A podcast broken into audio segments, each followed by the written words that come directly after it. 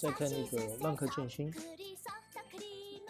一句对话里面看懂了他的语法，他就是说他们在持续某个动作的时候，呃，保持一个关系，他们就可以啊一起练习剑，一起练习剑术，塔利一起欢笑，塔利，呃，怎么怎么样，其他。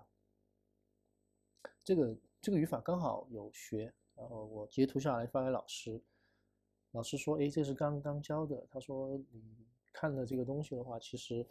呃，多看日本的一些电影啊、番剧啊，听一些歌啊，对于日常的学习还是挺有帮助的。那我现在越来越觉得说，像这样的句子的话，我在日常生活中其实是造不出来的，完全造不出来。虽然说我呃上课的时候看老师讲语法啊、讲结构、讲例句，叫我们跟着念，那我都能 get 到，能。能懂里面的语言逻辑是怎么回事的，呃，里面的语法结构它是怎么组成的，这个东西就很清晰的可以在我面前让我看得懂。但是实际上，我把这些语法运用下来，在生活中运运用，呃，就不行了。那第一方面的话，可能是，呃，单词量还不够，啊，这这是一个比较主要的原因。然后还有一个就是说。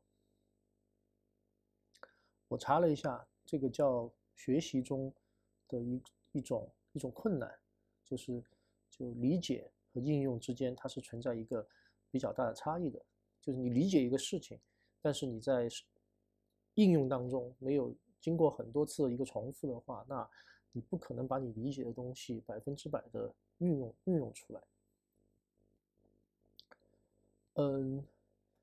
我们可以很好的去理理解一个语言规则，但实际应用的话，其实会包括很多的，呃一些原因，呃，它牵扯到就是说，我们需要把理解的理论知识转化为实际的操作能力，这个可能需要大脑里面更高级别的一个认知处理，其中包括应用、呃评估和创造。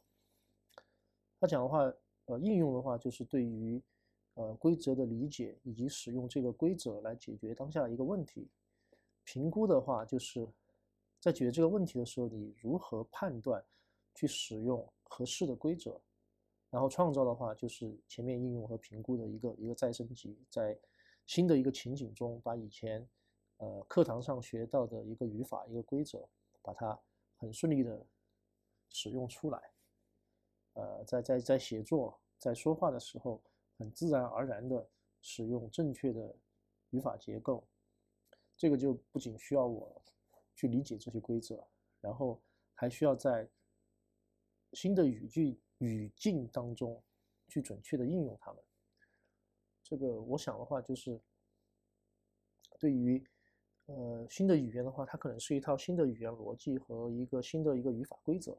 那我现在。的一个逻辑和语法规则，我已经使用了很多年了。然后面对新的一些情景的时候，我要再去使用它，这中间可能就需要一个转变的一个过程，其实就是翻译的一个过程。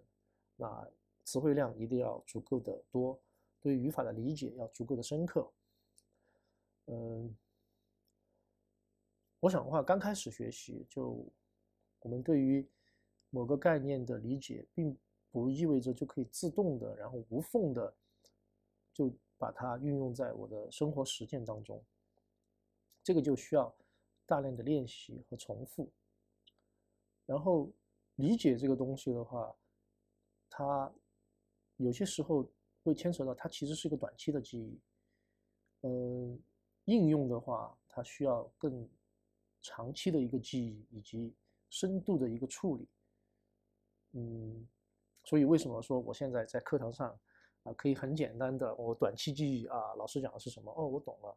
结构是什么？我懂了。语法规则是什么？我懂了。但是在做作业的时候，我必须要查阅大量的资料，我才可以完成可能一句或者两句。当然，我觉得这个过程应该是渐进的，在不停的查阅这个资料、写作业的过程中，那将来这个作业做的越多，那我查资料的时间可能会越短。那到某个时候，我可能就不需要查阅资料了。这个就是我对于它。一个深度处理能力的一个提高，反正加油吧。